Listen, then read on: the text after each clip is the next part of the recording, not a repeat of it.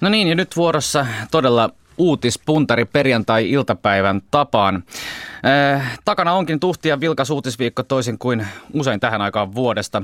Aurinkokin hellii paitsi Pohjois-Suomessa, ikävä kyllä pilviä riittää, vähän vettäkin tihuttaa, mutta täällä Helsingissä on kirkas taivas.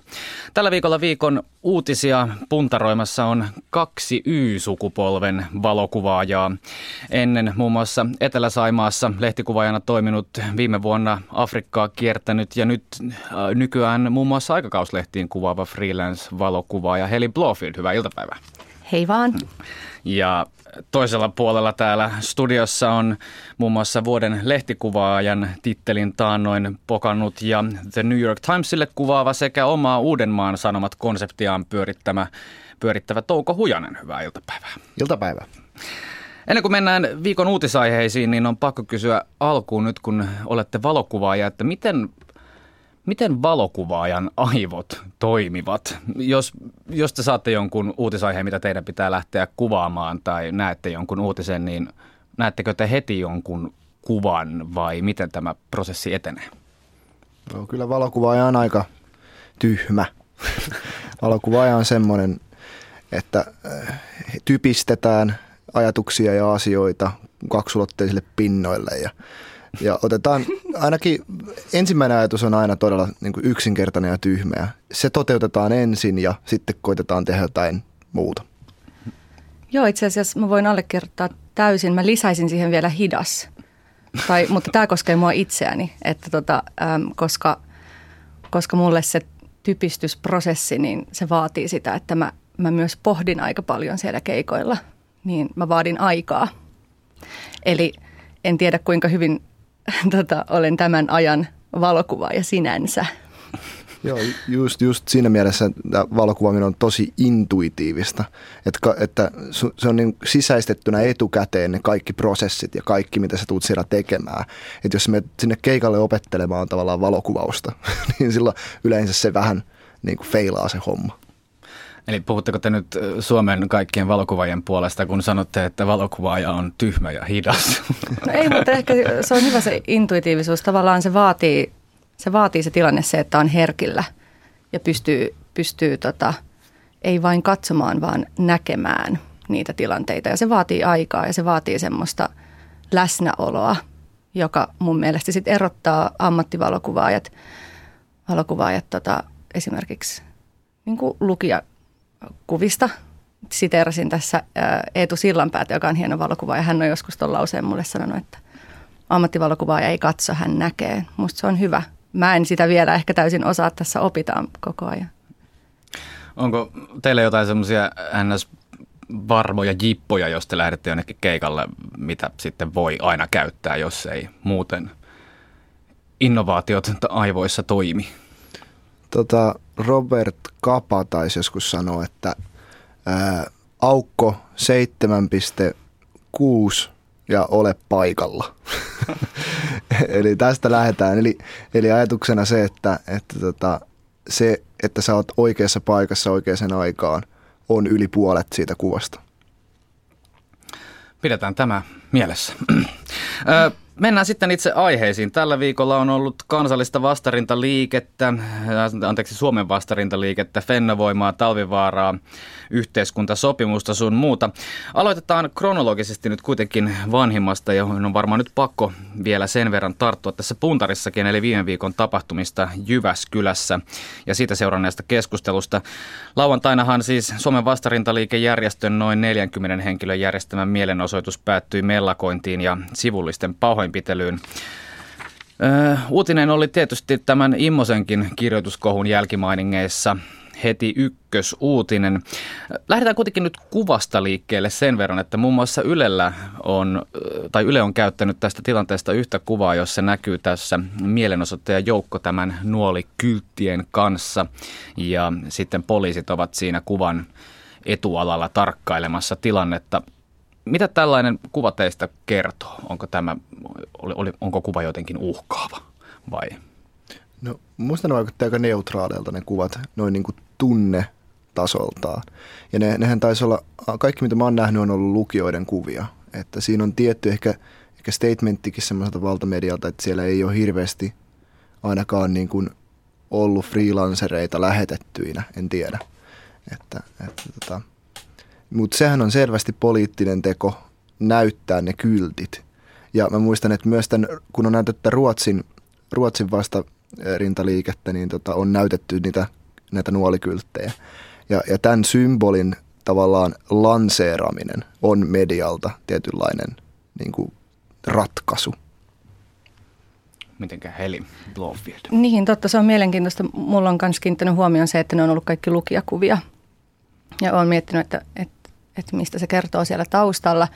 Mutta sitten kun kuitenkin mä oon ajatellut, että varmaankin se iso uutinen on syntynyt siitä, mitä sen mielenosoituksen jälkeen on tapahtunut. Mutta sitten kuitenkin sitäkin uutista on kuvitettu sillä mielenosoituskuvalla, jossa niin kuin Touko sanoi, näkyy ne kyltit. Niin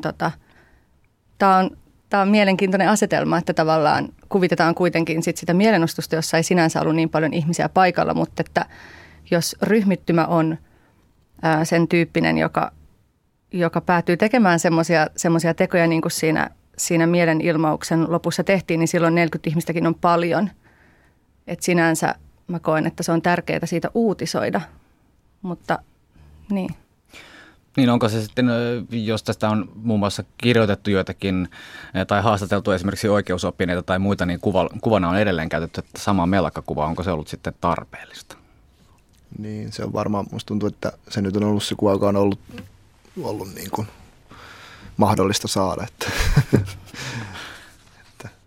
No. Joo. No miten muuten tämä Suomen vastarintaliike ja tämä mielenosoitus, mitä te olette mieltä? Onko tästä koko aiheesta tehty kerta kaikkiaan aivan liian iso asia, vai onko se saanut ansaitsemansa huomioon? Tässä on osittain medialla ja valtamedialla niin miettimisen paikka kyllä, koska se mitä meille opetettiin tiedotusopinlaitoksen journalistin etiikkakurssilla niin kuin ensimmäisellä luennolla oli se, että se mitä näytetään, niin myös lisää sitä käyttäytymistä. Että itsemurhiahan ei uutisoida just tämän takia, itsemurhina, koska se lisää tutkitusti Suomessa itsemurhia. Ja sama on väkivaltakäyttäytymisen kanssa. Tästähän oli just myös laaja tutkimus tehty. Että mä oon ihmetellyt tosi paljon esimerkiksi näissä koulusurmissa ja uuttoja-tapauksissa, että sille tekijälle ja sen omille teksteille on annettu valtava ääni ja isojen kansallisten lehtien etusivuilla. Tää on niinku, se on oikeasti vaikea kysymys, että pitääkö näin tehdä vai ei. Onko Heli? Niin, mä mietin nyt ehkä, hyvä kommentti Toukolta, mä mietin tavallaan sitä että miksi nyt sitten näistä viime viikonlopun tapahtumista on kirjoitettu niin paljon, niin mä ajattelen, että se myös varmaan liittyy nyt tähän koko viime viikkojen keskusteluun, monikulttuurisuuskeskusteluun ja tavallaan näihin tämän hetken ihmisten turhautumiseen myös siitä, että on pelko siitä, että täällä ei olisi enää tilaa kaikille ihmisille täällä meidän Suomessa. Ja jotenkin ehkä tässä mä itse toivoisin ja peräänkuuluttaisin sitä, että isossa asemassa olevat poliitikot niin kuin selkeämmin sanoutus irti kaikesta tämän tyyppisestä. Niin kuin, tietysti väkivallasta onkin sanouduttu irti, mutta että ne puheenvuorot olisi selkeästi niin kuin monikulttuurisuuden ja niin kuin demokratian ja ymmärryksen puolella. Että ehkä siinä voi olla sellaista, että mediassakin ollaan niin kuin turhauduttu siihen, että kun niitä kommentteja ei saada, niin tavallaan silloin se pyörä lähtee pyörimään. Mutta tämähän nähdään gallupeissa niin kuin vaikka nyt vihreiden aika rankkana nousuna. Kyllä. Koska ne on ottanut selvän asenteen ja selvän niin kuin linjan, että ne aina ilmaisee tämän päinvastaisen mielipiteen niin kuin välittömästi. Oli sitten tämä keskustelu tai Fennovoima. Että musta tuntuu, että kansa kaipaa myös tämmöistä, että sanotaan näistä irti. Ja jollain tavalla mä kyllä itse huomaan kuuluvani siihen joukkoon, joka kaipaisi myös niitä. Mä oon tosi paljon miettinyt viime aikoina sitä, että miten voi tämmöisistä arvoista niin kuin solidaarisuus ja veljeys ja tasa-arvo ja vapaus, miten semmoisista asioista voisi puhua niin kuin kuitenkin jotenkin napakasti, että olematta niin kuin liian provokatiivinen. Ja mä oon kyllä niin kuin ihaillut esimerkiksi Erkki Tuomiojan sanoja viime aikoina siinä. Hän on musta ottanut hienosti kantaa siitä, että Niin, oikeudenmukaisuuden puolesta, mutta on musta mielenkiintoista, että pitääkö aina olla se provokaatio vastaan provokaatio. Tämä on tosi hauska keskustelu, koska siis mä just mietin tätä aikaisemmin tuossa, että kun keskustelupalstoilla, millä tahansa niin kuin isojen lehtien kommenttipalstoilla on aina nämä samat trollit huutelemassa. Ja niiden asenne on aina tavallaan lähtien vihasta ja lähtien siitä, että nyt raivotaan, koska raivosta tulee hyvä olo. On kiva huudella niin kuin semmoista, sulla tulee voimaantunut olo tästä raivosta, niin pitäisi ruveta semmoiseksi empatiatrolliksi, tiedättekö? Siis menisi kaikille keskustelupalstalle sellainen niin kuin, rakkautta ja empatiaa huokuen, sellainen niin kuin huutelemaan kaikkea niin kuin todella positiivista. Tämä olisi mielenkiintoista nähdä. Ja masinoisi semmoisen valtavan porukan, niin kuin aina kaikille niille 400 laikkausta, että hyvin argumentoitu. Tiedätkö, tämmöisen niin kuin, tavallaan tämmöisen Putin armeijan, niin kuin semmoisia empatia- ja rakkaustrolleja. Kyllä, mä oon messissä. Joo, okei, okay. No niin, mahtavaa. Voisiko tämä olla sinun Uudenmaan Sanomien tulevan mediaimperiumin yksi osa-alue, jossa empatiatrollijoukki on? Okay. Joo, tämmöistä kyllä niin kuin propagandaa voidaan alkaa harrastaa. No, mutta se on mielenkiintoista, jos mä saan vielä tähän sanoa, että tavallaan tämä tämmöinen tietynlainen niin kuin ajatellaan, että Suomi on jotenkin kauhean vastakkain tällä hetkellä. Että sitten musta tuntuu, että ei me olla niin kauhean erilaisia täällä idässä ja lännessä ja pohjoisessa ja etelässä. Et ihmisissä on aika perustavanlaatuiset niin kuin rakennuselementit. Että jotenkin se ei saisi mennä siihen liian jotenkin kiivaaseen vastakkainasetteluun myöskään. Et tämä on hyvä ehdotus. Mutta kyllähän tässä vastakkainasettelua haetaan molemmin puolin. Nythän muun muassa poliittiset nuorisojärjestöt tekivät yhteisen kannanoton, jonka oli allekirjoittanut muut poliittiset nuorisojärjestöt, paitsi vasemmistonuoret sekä perussuomalaiset nuoret tätä väkivaltaa vastaan. Perussuomalaiset katsoivat, että siinä, vaikka epäsuorasti olikin ilmaistu, niin heidän mielestään siinä viitattiin liian suoraan Olli Immosen kirjoitteluun ja he eivät voineet sitä hyväksyä. Ja vasemmistonuoret puolestaan totesivat, että tässä olisi pitänyt enemmän nimenomaan pointata ja osoittaa sormella sitä Suomen vastarintaliikettä ja heidän näkemyksensä mukaan se on ainoa liike Suomessa, joka hyväksyy poliittisen väkivallan. Molemmat puolet hakevat kuitenkin nyt tällaista vastakkainasettelua. Onko tämä hyvä minkään kannalta? No, musta tuntuu, että se on ainakin pitkällä tähtäimellä huonoa politiikkaa. Että jos haluaa niin kuin ääniä Suomessa, niin ei. Ei, mä en usko, että saadaan ehkä joo, saadaan tämmöisissä niin kuin hetkellisiä vaalivoittoja, saadaan jonkunlaisia massoja liikkeelle, mutta mä uskon, että suomalaiset loppujen lopuksi tulee kuitenkin semmoisen älykkään ja maltillisen politiikan taakse. Joo, nimenomaan mä uskon, että sillä saadaan myös sellaisia niin kuin nopeita niin kuin nousuja gallupeissa, mutta se on musta aika lyhytnäköistä. Mutta selvästi provokaatio toimii, että molemmissa leireissä varmaan ollaan aika sähköissä tunnelmissa, mutta että peräänkuuluttaisin kyllä sellaista jotenkin rauhallista keskustelua näistä aiheista. No siirrytään tästä vastakkainasettelusta sitten yhteiseen tekemiseen, nimittäin yhteiskuntasopimusneuvotteluihin, jotka aloitettiin tuossa maanantaina ja tuloksia odotellaan sitten tämän kuun loppupuolella. Juhani Salonius, entinen valtakunnan sovittelija, nimitettiin selvitysmieksi tähän projektiin ja nyt jos lähdetään kuvasta liikkeelle, niin tässähän uutisesta on uutisoitu pääosin kuvin, jossa ikävä kyllä väkisin tulee mieleen tämä jo laajalti lanseerattu Congratulations, you have an all-male panel, jossa 5 etujärjestöjen edustajaa istuvat puvut päällä rivissä ja ovat vakavan näköisinä, että nyt lähdetään neuvottelemaan suomalaisen yhteiskunnan hyvinvoinnin tulevaisuudesta. Mitä tämä kuvallinen asetelma teille kertoo? Onko se onnistunut?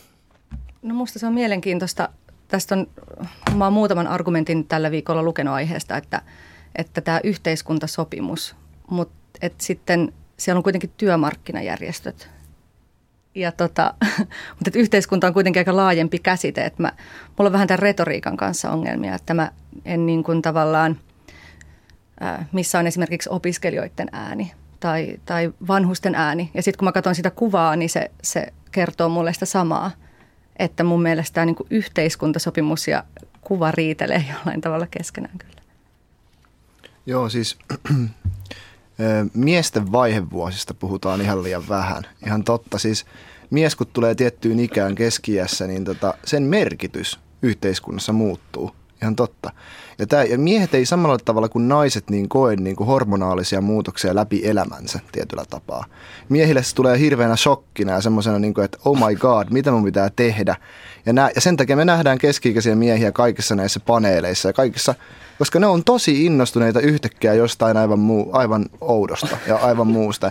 Ja ne haluaa niin kuin hirveästi vaikuttaa ja ne haluaa hirveästi niin kuin saada jotain niin kuin ääntänsä kuuluvia. Niillä saattaa olla aivan naurettavia ja tyhmiä ajatuksia, mutta ne on silti niin kuin, etsimässä elämälleen uutta tarkoitusta. Ihan totta. Siis kattokaa kaikkea. Miksi aina samat keski-ikäiset miehet on kaikkialla? Niin kuin näissä kuvissa. Miksi? Koska keski-ikäinen mies, sen hormonaalinen tasapaino on järkkynyt ja se etsii tehtäväänsä ja se haluaa vakavoitua ja vaikuttaa yhteiskuntaan hyvin aggressiivisesti. Ja täällä ajantasassa uutisia puntaroimassa on valokuvaajat Touko Hujanen sekä Heli Blåfield. Ja niin, jatketaan tuosta äskeisestä. Eli yhteiskuntasopimus on siis osin nyt keski-ikäisten miesten hormonaalisen kierron vaikutusta. Näinkö se nyt oli? No ainakin siellä on päättämässä nyt erittäin kovassa hormonaalisen muutostilassa olevia ihmisiä, että jännä nähdä, miten se vaikuttaa meidän yhteiskuntaan. Miten te koette muuten, koska te olette molemmat kuitenkin freelance-valokuvaajia, eli ikään kuin yksityisyrittäjiä. Kuinka te koette, että onko näillä tällaisilla neuvotteluilla, jossa puhutaan yleisen palkkatason tai yksikkötyökustannuksien alentamisesta ja työajan pidentämisestä, onko sillä vaikutusta teihin millään tasolla? No mä voisin kommentoida ehkä semmoisesta näkökulmasta, että mä oon ehtinyt tässä tekemään 4 vuotta myös töitä vakituisesti talon sisällä.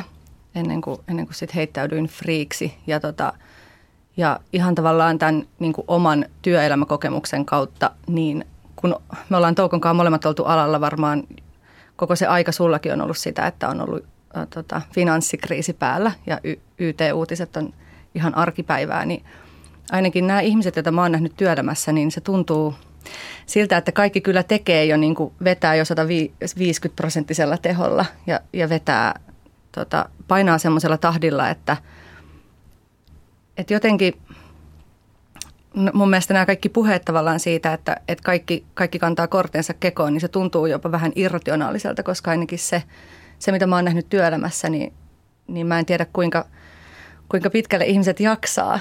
Että tää on ehkä se näkökulma, että niin.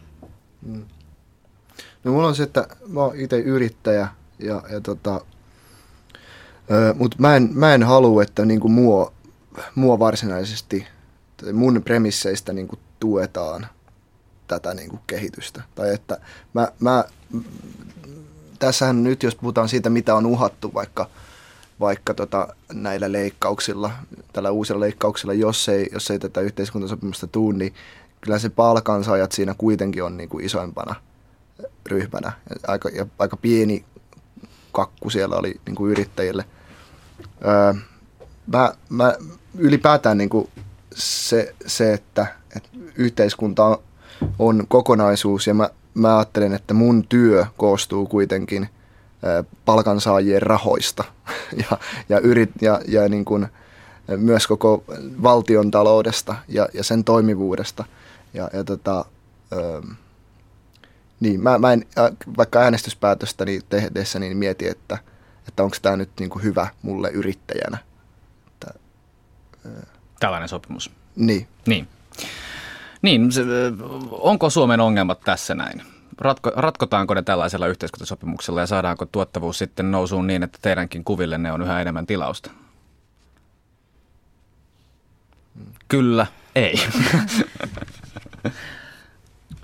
No... Joo. Mä oon henkilökohtaisesti luvannut lähteä tuohon kanssa mukaan tähän leikkauspolitiikkaan, että mä aion itse leikata 5% kaikista ilmaisista kahveista, joita me noissa pressirekoissa jaetaan näissä tapahtumissa, missä mä käyn. Kyllä mä uskon, että sillä saadaan tää Suomi nousuun ja kaikki lähtee niin kuin ihan raketin lailla kohti niin kuin avaruutta tää homma, että joo. Asia selvä. Heli näyttää siltä, että... Joo, ei siis, mietän tämän fiksummille ihmisille, että lähinnä mä vaan mietin näitä niin kuin kovia puheenvuoroja, mitä myös hallituksen suunnasta on tullut, että tavallaan, että niin, että tuntuu, että leikataan nyt kuitenkin vähätuloisimmilta ja opiskelijoilta ja jotenkin muutenkin tämä kehitys huolestuttaa mua niin kuin yleisesti, että mihin tässä ollaan menossa. Että musta se oli, olisikohan se ollut Sirpa Pietikäinen, joka siellä Suomi-areenassa puhui siitä, että 90-luvun laman aikaan ei kuitenkaan niin kuin esimerkiksi leikattu kehitysavusta ollenkaan, että jotain meidän arvoissa on muuttunut. Ja musta se oli silloin hyvä puheenvuoro siitä, että jotain musta niin kuin arvopohjassa on nyt muuttunut vahvasti. Mutta tämä on tavallaan tämmöinen yleisempi keskustelu, mutta mä en osaa ottaa enempää kantaa tähän niin kuin yhteiskuntasopimukseen. Toivon konsensusta. Takaisin konsensuspolitiikan pariin, jos sieltä on koskaan poistettukaan.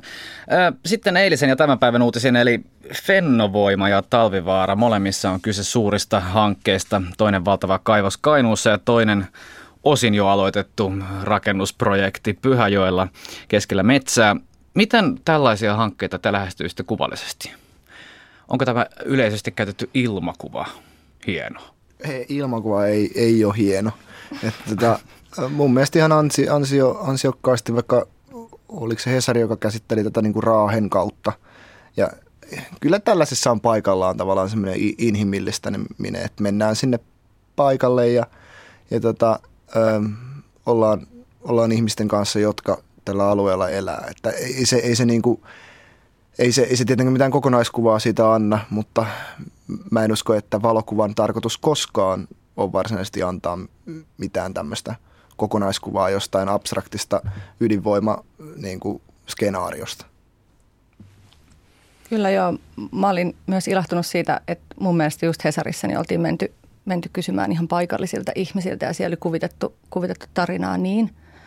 Mä muistan silloin, olisiko se ollut 2011 vuoden lehtikuvakilpailussa, tai saatan erehtyä vuodesta, mutta oli yksi voittaja vuoden kotimaan reportaasilla Kauppalehden kuvaaja, nyt en muista nimeä, joka oli kuvannut. Musta ne oli aika hienoja kuvia silloin Talvivaarasta sieltä kaivokselta. Että et ehkä ilmakuvilla, mutta myös ne kuvat löytyy edelleen verkosta, jos haluaa googlettaa, että niissä kuvissa mun mielestä näkyy myös hienosti niin kuin ihmisen suhde luontoon. Että tietyllä tavalla... Kuvat, ne oli semmoisia vähän niin kuin mustavalkoissävytteisiä, siis, tosi laajoja kyllä. Ja graafisia. Ne oli niin kuin sellaisia... Niissä oli jotain koskettavaa. Kyllä, ja ne oli semmoisia kuvia, niin kuin, että musta tuntuu, että mä oon välillä kuussa. Joo. Että tällaistako siellä on. Ja sitten tavallaan se on ehkä se lehtikuva mun mielestä yksi tärkeä funktio, että se herättää ajatuksia. Laittaa perspektiiviin kuvan kautta. Kyllä, koska se on niin monimutkainen vyyhti sekin. Fennovoima sekä Talvivaara, kyllä molemmat ovat Suomen valtion kärkihankkeita tällä hetkellä.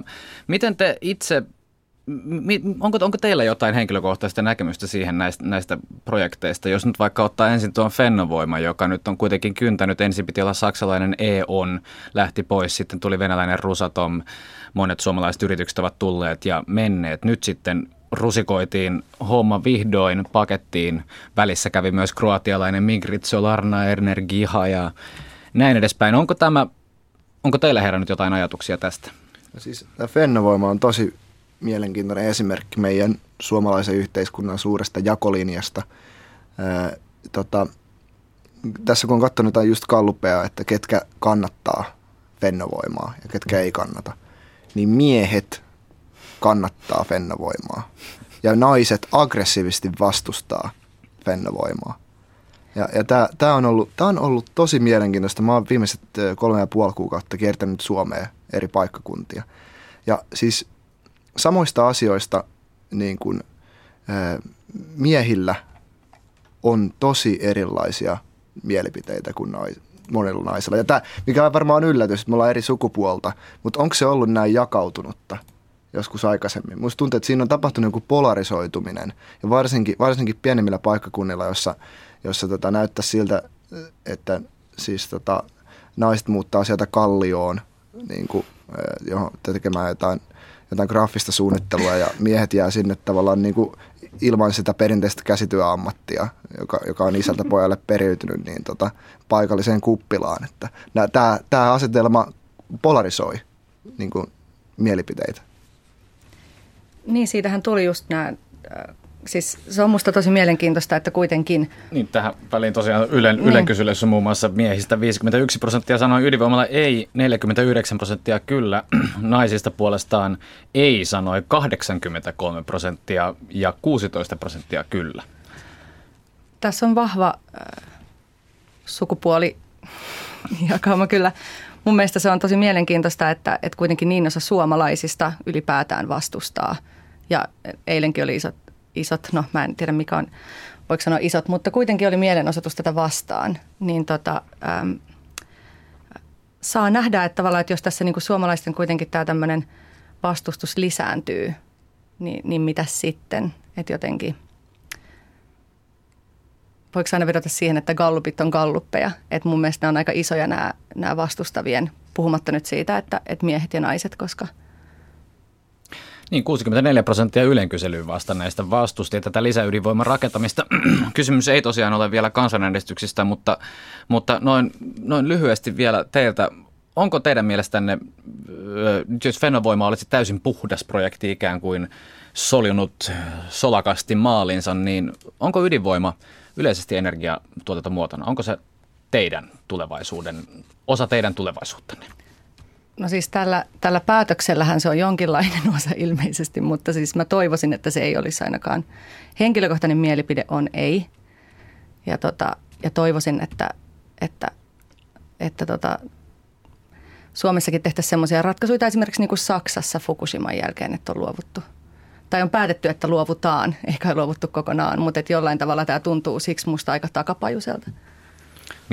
Valtavia ongelmia näissä rakennusprojekteissa jo aikaisemmissa ja uraanin louhinta aina eri kansojen alkuperäisasukkaiden alueella ihan todella pääasiallisesti katastrofaalista meininkiä.